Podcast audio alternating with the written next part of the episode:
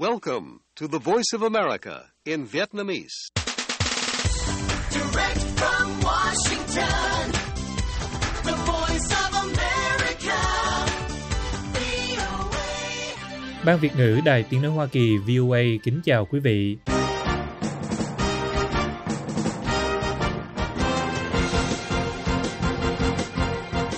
Chúng tôi xin mở đầu chương trình thời sự quốc tế sáng thứ năm ngày 23 tháng 2 năm 2023 ở Việt Nam với phần lực thuật các tin đáng chú ý. Trung Quốc, ASEAN tăng cường đàm phán về bộ quy tắc ứng xử Biển Đông. Ngoài ra, những tin tức khác đáng chú ý bao gồm Australia, Philippines thảo luận về tuần tra chung trên Biển Đông. Tổng thống Biden gặp các đồng minh Đông NATO sau cảnh báo hạt nhân của Tổng thống Putin. Ông Putin nói Chủ tịch Trung Quốc Tập Cận Bình sắp thăm Nga, quan hệ hai bên đạt tới những dấu mốc mới.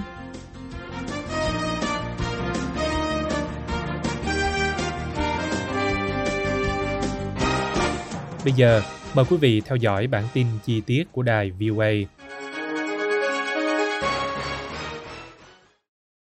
Các cuộc đàm phán về Bộ Quy tắc ứng xử ở Biển Đông COC sẽ được tăng cường trong năm nay.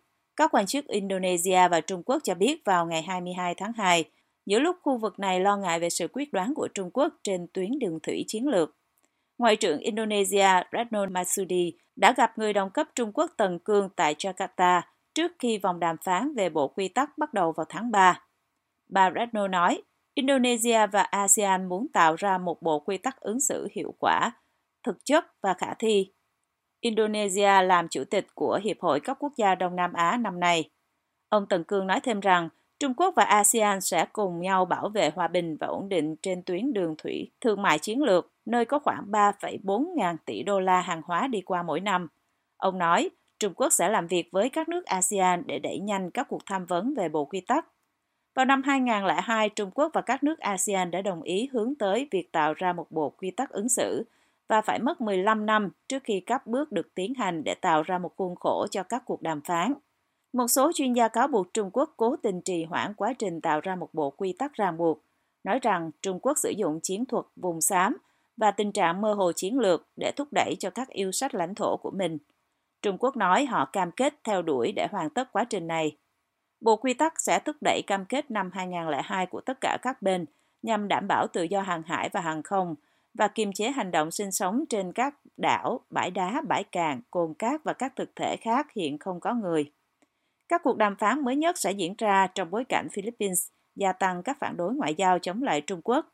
Nước này đã tăng cường phối hợp với các cường quốc phương Tây như Hoa Kỳ và Úc để chống lại sự hung hăng của Trung Quốc. Ông Tần Cương hôm thứ Tư nói rằng các quốc gia Đông Nam Á không nên bị buộc phải đứng về phía nào. Ông nói, chiến tranh lạnh mới và sự cạnh tranh của các cường quốc không nên xuất hiện trong khu vực châu Á-Thái Bình Dương. Chúng tôi tin tưởng rằng Indonesia và ASEAN sẽ đưa ra phán quyết và lựa chọn của mình một cách độc lập và tự chủ vì lợi ích cơ bản về ổn định, phát triển và thịnh vượng của khu vực. Hai bên cũng thảo luận về cuộc khủng hoảng ở Myanmar do quân đội cai trị, nơi ASEAN đã nỗ lực thuyết phục các tướng lĩnh thực hiện đồng thuận 5 điểm vì hòa bình sau cuộc đảo chính năm 2021. Ngoại trưởng Retno nói, với tư cách là chủ tịch ASEAN, Indonesia sẽ bắt tay vào các cam kết với tất cả các bên liên quan ở Myanmar, với mục tiêu duy nhất là mở ra khả năng đối thoại quốc gia toàn diện. Bà nói thêm rằng Indonesia đánh giá cao sự hỗ trợ của Trung Quốc đối với quá trình này. Philippines và Australia hôm thứ Tư 22 tháng 2 đã thảo luận về ý định thực hiện các cuộc tuần tra chung trên Biển Đông, vài ngày sau khi quốc gia Đông Nam Á này thảo luận kế hoạch tương tự với Hoa Kỳ vì sự cần thiết phải chống lại sự hung hăng của Trung Quốc trên tuyến đường thủy chiến lược này. Bộ trưởng Quốc phòng Úc Richard Marles đã gặp người đồng cấp Philippines Calito Gavez tại Manila, sự kiện mà họ cho biết dự định sẽ thực hiện hàng năm để tăng cường quan hệ an ninh.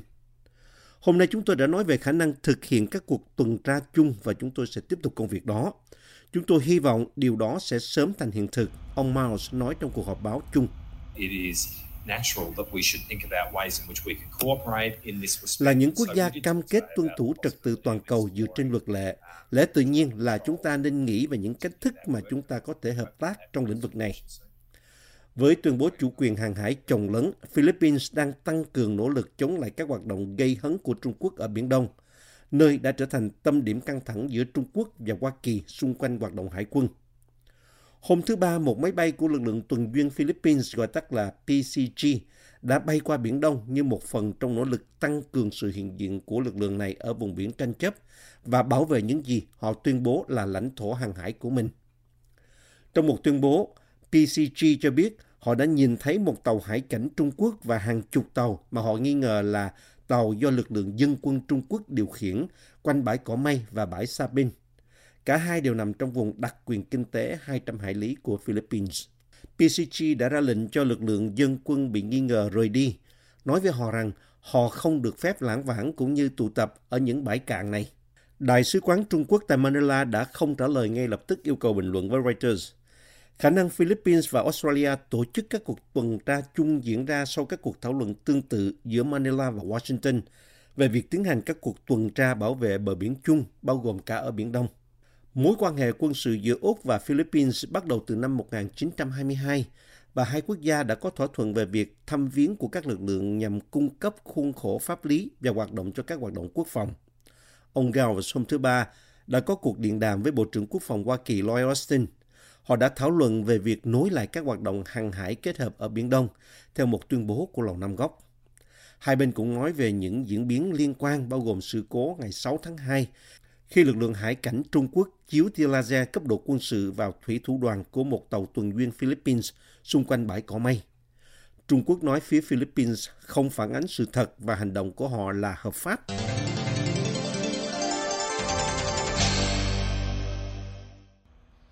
Tổng thống Mỹ Joe Biden đã gặp các nhà lãnh đạo khu vực phía đông của khối NATO hôm thứ Tư 22 tháng 2 để bày tỏ sự ủng hộ đối với an ninh của họ sau khi Moscow đình chỉ hiệp ước kiểm soát vũ khí hạt nhân mang tính bước ngoặt mà ông gọi là một sai lầm lớn. Ông Biden đến thủ đô Warsaw của Ba Lan vào cuối ngày thứ hai sau chuyến thăm bất ngờ tới Kyiv chỉ vài ngày trước, một năm ngày kỷ niệm Nga xâm lược Ukraine ngày 24 tháng 2. Giữa bối cảnh căng thẳng tăng cao nhất giữa Nga và phương Tây kể từ chiến tranh lạnh hơn 3 thập niên trước, ông Biden đã phát biểu trước hàng ngàn người ở trung tâm thành phố Warsaw hôm thứ Ba và nói rằng những kẻ chuyên quyền như Tổng thống Nga Vladimir Putin phải bị phản đối.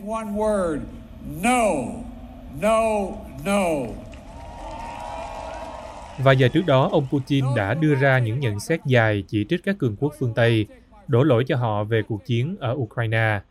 Ông Biden nói phương Tây không bao giờ có âm mưu tấn công Nga và cuộc xâm lược là sự lựa chọn của ông Putin.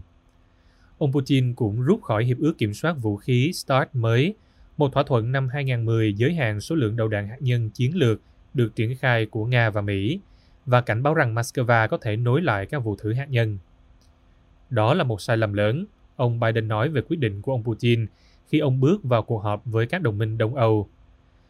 Trước đó, vào ngày thứ Tư, ông Biden đã gặp các nhân viên của Đại sứ quán Mỹ tại Warsaw trước khi gặp gỡ các nhà lãnh đạo của nhóm chín nước Bucharest là các quốc gia ở sườn phía đông của NATO như Ba Lan, Bulgaria và Lithuania.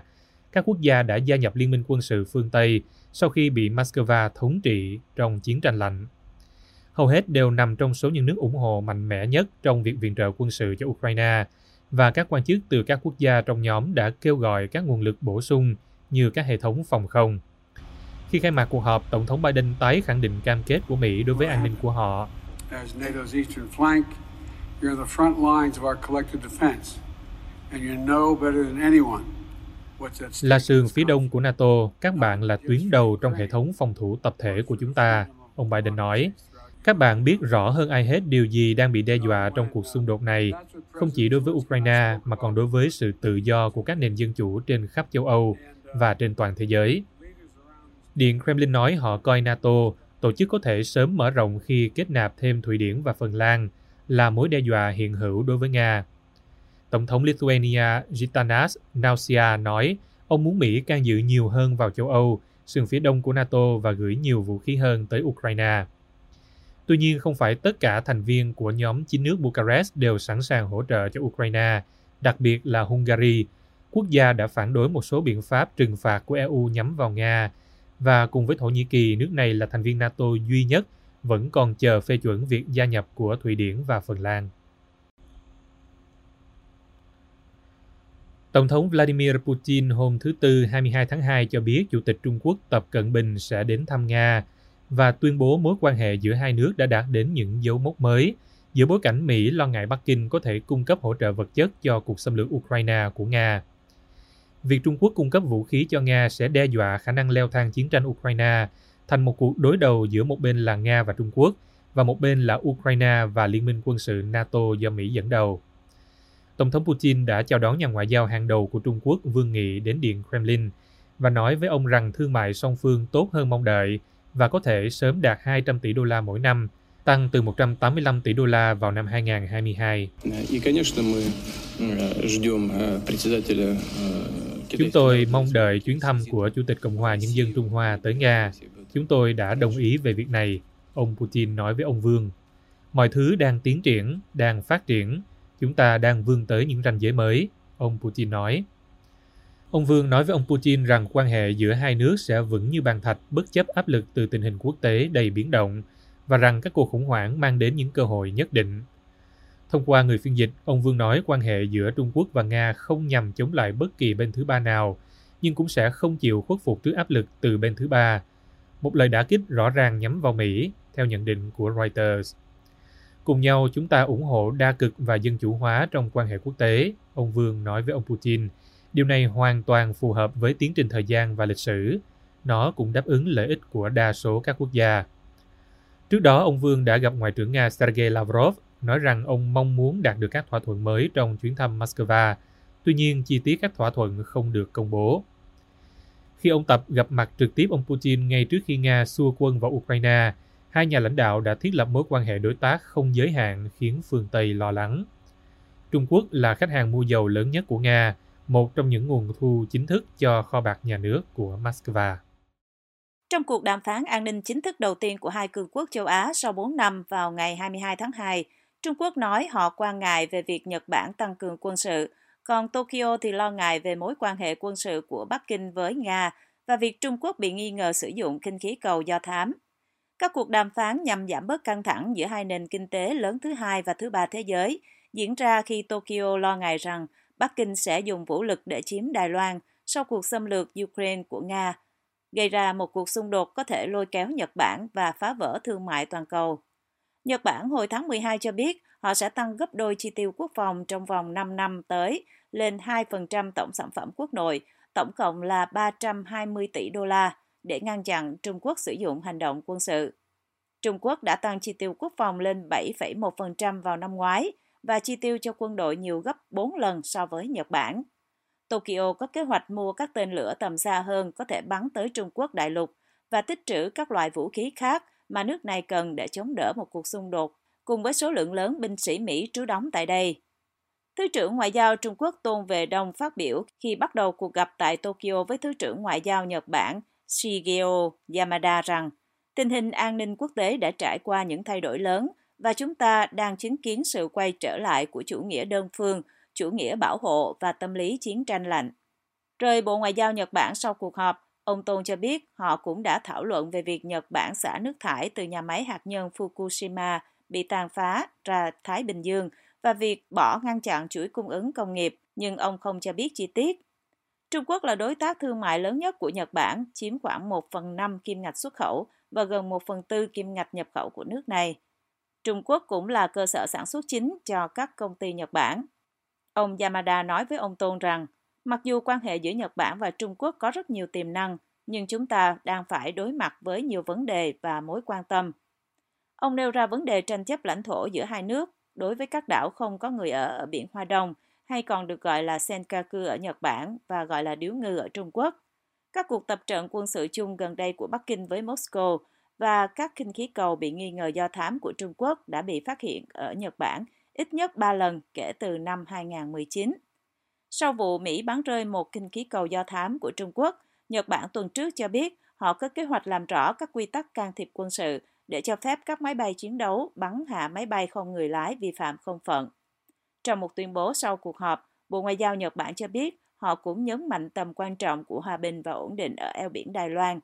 Hai nước đã đồng ý cố gắng thiết lập một đường dây nóng liên lạc trực tiếp vào khoảng mùa xuân và tăng cường đối thoại giữa các quan chức an ninh cấp cao của họ.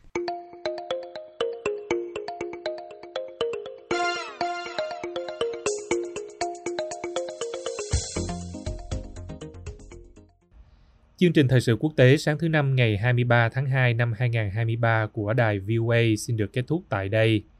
Mời quý vị theo dõi tin tức được cập nhật thường xuyên trên trang web của Ban Việt ngữ ở địa chỉ voa tiếng việt.com.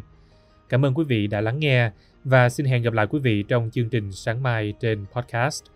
Hoàng Long cùng toàn ban Việt ngữ. Kính chào quý thính giả.